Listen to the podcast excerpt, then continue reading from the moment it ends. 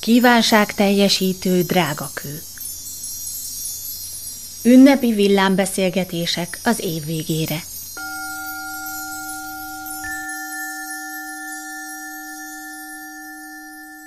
Köszöntöm a Buddha online stúdiójában Takács Lászlót, Takit, a Tankapuja a Buddhista Főiskola tanárát. Szia, Taki! Szervusztok, én is köszöntöm a kedves hallgatókat! Hogyan készülsz az év végére, aki hogyan szoktad ünnepelni a karácsonyt? Uh, nekem a karácsony nem nagyon szokott uh, kitüntetett ünnepelni. Most egy pár éve azért az, mert van egy, egy baráti család, ahol van négy kisfiú, és ha gyerekek vannak, akkor tök jó a karácsony, és most már a harmadik éven állunk karácsonyoznak ezek a gyerekek, és akkor így aztán van karácsonyfa, meg ajándék, meg karácsonyi vacsora, meg mindenféle karácsonyi.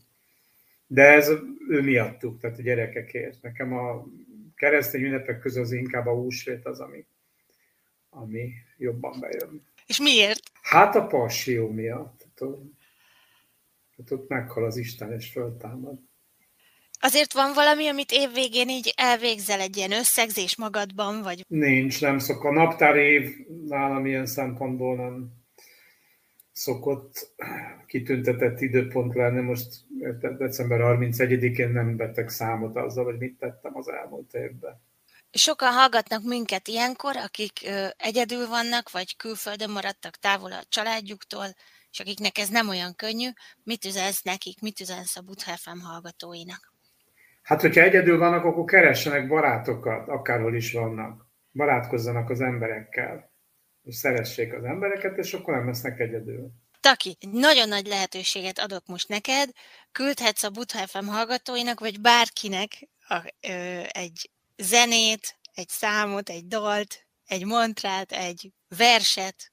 Hát én, én akár többet is küldök, hogyha az időbe belefér, mert egy picit rákészültem, úgyhogy van egy-két betáblázott dolgom.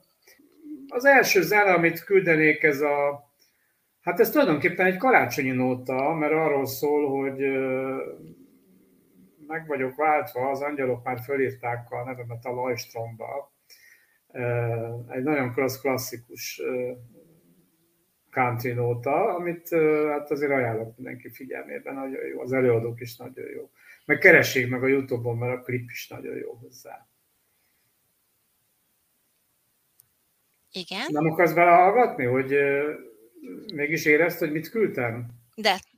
Akkor most következzék Chris Rodriguez és a Spoon Lady Angyalok a mennyben című száma.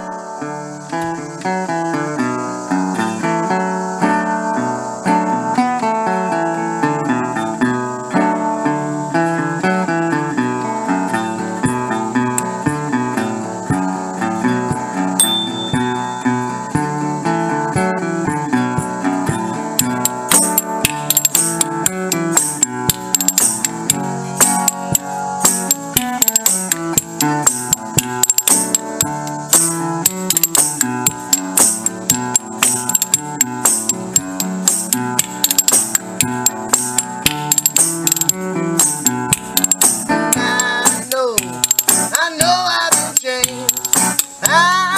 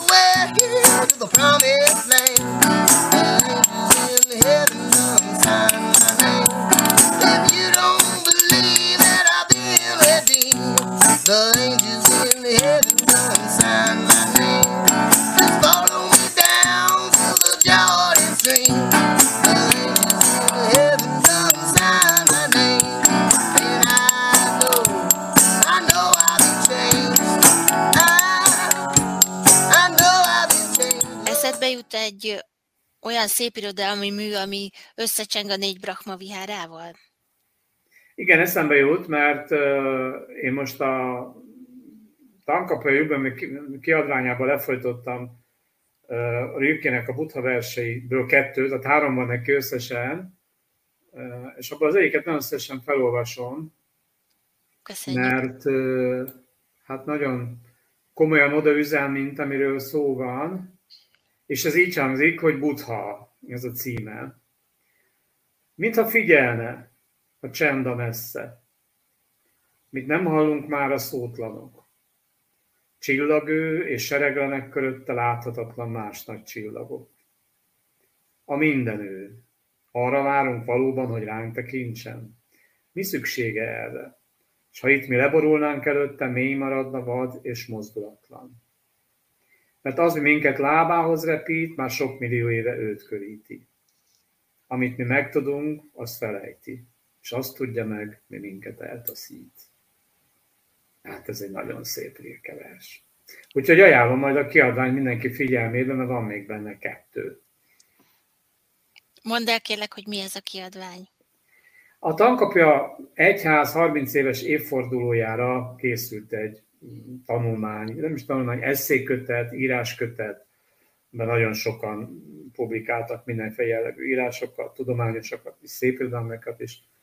Én azt tettem, hogy a Rilkenek a három hát Buddha versét egy kicsit megkörítettem, és ebből a háromból kettőt letettem, a harmadikat meghagytam, mert a Kosztolányi folytás nagyon jó.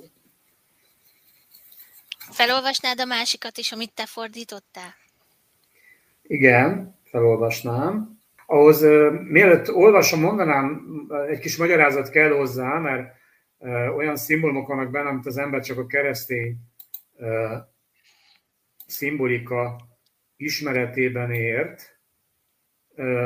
Hát, hogy itt egy mandula szó hangzik el a versben, ez a mandula tulajdonképpen nem más, mint a középkori festészetben a mandorla, ami a világuralkodó Krisztusnak a fény glóriája, ami körülveszi. Egy ilyen mandula alakú, innen kapta a nevét. Tehát ezt érdemes tudni, hogy, hogy minek a szimbólum ez a versben. És a vers pedig így hangzik, hogy magja magoknak, közepe közepeknek, mandula, mi magába zár és édesít. Gyümölcs húsa vagy te mindeneknek, egész a csillagokig, innen üdvözít. Lásd, héjad a végtelenben, érzed, nem függ tőled semmi már. Az erős nedű ott vacsarva cseppen, s kintől segíti egy fénysugár. Mert egész odafent betelve és izzón a te napjait forognak. De benned már ébredve kél az, mi felette áll a napoknak. Annyit még elmondanék, hogy a Rékenek sok köze nem volt a buddhizmushoz. Az volt az ihlet adó, hogy a Rodennek volt a titkára, a szobrásznak. A Rodennek az udvarában volt egy buddha egy régi buddha és ő meg sétálgatott a kertbe, és nagyon megihlette ez a buddha És akkor még ajánlották neki is, hogy olvasson buddha beszédeket, meg egy buddha és mondta, hogy nem akarja magát befolyásolni ezzel, hanem ő neki ez az impresszió, hát ugye nagyon erősen hajlik a Rilke költészet, hogy a szimbolizmus és az impressionizmus között valahol. Neki az impresszió fontos, a, hogy ránéz a tárgyra, és amit a tárgy kivált belőle, abból szülessen a költemény. Tehát igazából ezek a versek úgy születtek, hogy így, így rámerett erre a Buddha szoborra, és akkor abból jött elő. Érdekes módon egyébként olyan filozófiai tartalom, ami felelett a buddhizmusban is, de én ahogy utána olvastam, ő ezzel szánt szándékkal nem foglalkozott. Tehát ugye tudjuk, hogy ő nagyon mélyen keresztény beállítottságú volt. Milyen érdekes, hogy én is egy Rilke verset hoztam neked, pedig nem tudtam, hogy mostanában ezzel foglalkozol. Fölolvasom, jó? Jó. Akkor És majd mondd el, hogy mit gondolsz róla. Jó. Csak száj vagyunk. Kizeng a messze szívvel, mely ott dereng minden dolgok közén. Nagy lüktetése bennünk hull szerény ütésekre. Fájdalma túl nagy ívvel hajol felénk, az újongása szintúgy. Ezért, hogy mindig újra eltaszítjuk, s csak száj vagyunk. De a nagy dobbanás titkon betör, s ott van egyszerre nálunk, és felkiáltunk. És lét vagyunk, és arc, és változás. Mit szólsz? Hát ismerem, persze. Hát gyönyörű, sőt, tudod, mit szólok? Egy másik ülkeverset mondok rá, ha már így beültéztünk. Ez egyébként Nemes Nagy Ági néni fordítása. És nagyon ugyanarról szól, mint amit te felolvastál. Az életem nem a meredek óra, melyre lábom látott futva lép. Én fa vagyok, háttérre rajzolódva, sok szám közül egy száj vagyok a szóra, és az, mely lezáró legelébb. A csönd vagyok, két hang közé bemetszve, melyek csak lassan hangolódnak egybe, mivel a hanghalál magasba csap. De a sötét hang közben elrezzegve megbékélnek, és az ének szép marad. Ez annyira jó folytás, hogy még én se tudtam jobban lefordítani. Én elég régen foglalkozom egyébként rilkével, és elég sok rilkeverset folytottam már. Már tulajdonképpen négy-öt éve vagyok benne. Úgyhogy eléggé ismerem. És akkor mi a harmadik, ami megjelenik a könyvben? Hát a harmadik az kosztolányi fordítás. Messziről már érzi, ennek is Buddha címe. Messziről már érzi az arándok, hogy aranycsorog és ráesik, mintha itten ájtatos országok összeorták volna kincseit. Amikor lassan közel feléje, a szobor szemölgye meredez, ez nem itt az ő ivóedénye, és nem asszonya függője ez. Jaj, ki tudja, mennyi ritka drága kincs megolvadt fényet tömörül itt a képben, mely a kisvirágra rányomódik, néma és agát, és aranyló és körös körül úgy érinti a tért, mint magát. Itt egy arany buddha szoborra összpontosít rá a Rilke, és ugye nagyon szépen kijön az, hogy ebből, a, ebből az aranyból készült buddha szoborból kinyitja a térvégtelenségbe az élményt, hogy megint rá talál, szinte véletlenül, vagy ráérez egy buddhista tanításra. Ja, amit aztán a Kosztolányi nagyon szépen hozzá, Kosztolányisan le is fordított. És tulajdonképpen ennyi Rilke vers van, Buddha vers van, Rilke ezt a hármat írta, tudtam, na legalábbis nincs több. Úgyhogy ez egy nagyon szépen kis szárnyas oltárba összehajtogatható ez a három, három Buddha vers. Taki, elmondanád a hallgatóknak, hogy te hogyan éled a buddhizmust? Nem az az ember vagy, aki leül lótuszülésbe. Hát nem is tudok. Hát hogy éjjel-nappal buddhizmussal ébredek, buddhizmussal alszom, most csak poénkodok persze, ezt tanítom, ezt fordítottam, ez ihlette a, a írói munkásságomat, vagy részben ez ihlette az írói munkásságomat. Úgyhogy körök korom óta benne vagyok nyakig a keleti dolgokban. Köszönjük, és jöhet az utolsó szám. Igen, ennek a címe ez az I am crazy, majd ajánlom a kedves hallgatók figyelmébe, hogy nézzék meg a szövegét a Youtube-on, mert a szövege nagyon sok mindenről árulkodik, és nagyon ideillik, mint amiről beszélgettünk. Tehát, hogy hogyan veszi el magából az ember azt a sok hülyeséget, amit tudásnak hívnak, és lesz egy ilyen szent őrült bolond, és egy nagyon-nagyon jó előadásban. Úgyhogy minden kedves hallgatónak kellemes karácsonyt kívánok, aztán majd találkozunk húsvétkor mai tria ünnepségen, fenyő ünnepen, és akkor köszönöm szépen, hogy megkerestetek. Köszönjük, hogy eljöttél. Most tehát Takács László küldi a hallgatóknak Clarence Becker Crazy című számát. Hi, we're playing for change, and this is crazy. I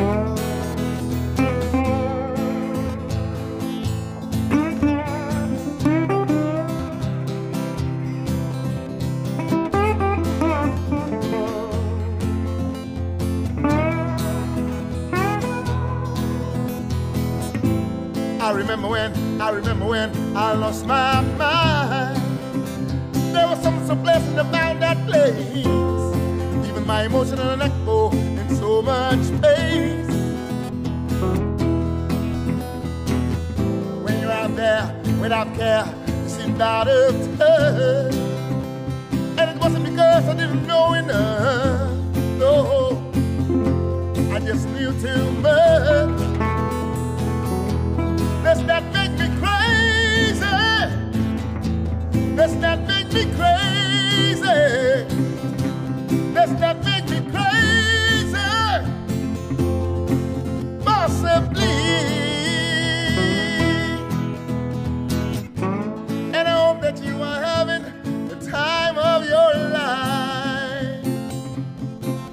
Think twice. It's my only advice. Tell me who, tell me who, tell me who do you think you are? Bless your soul.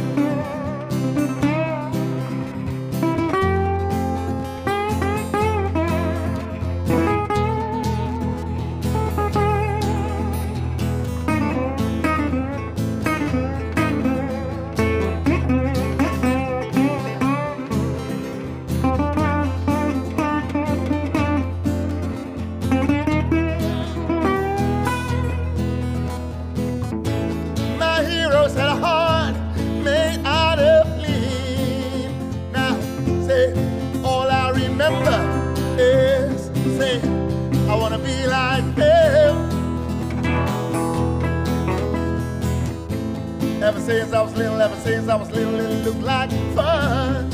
There's no coincidence that I've become. No, no, I said, I can die when I'm done.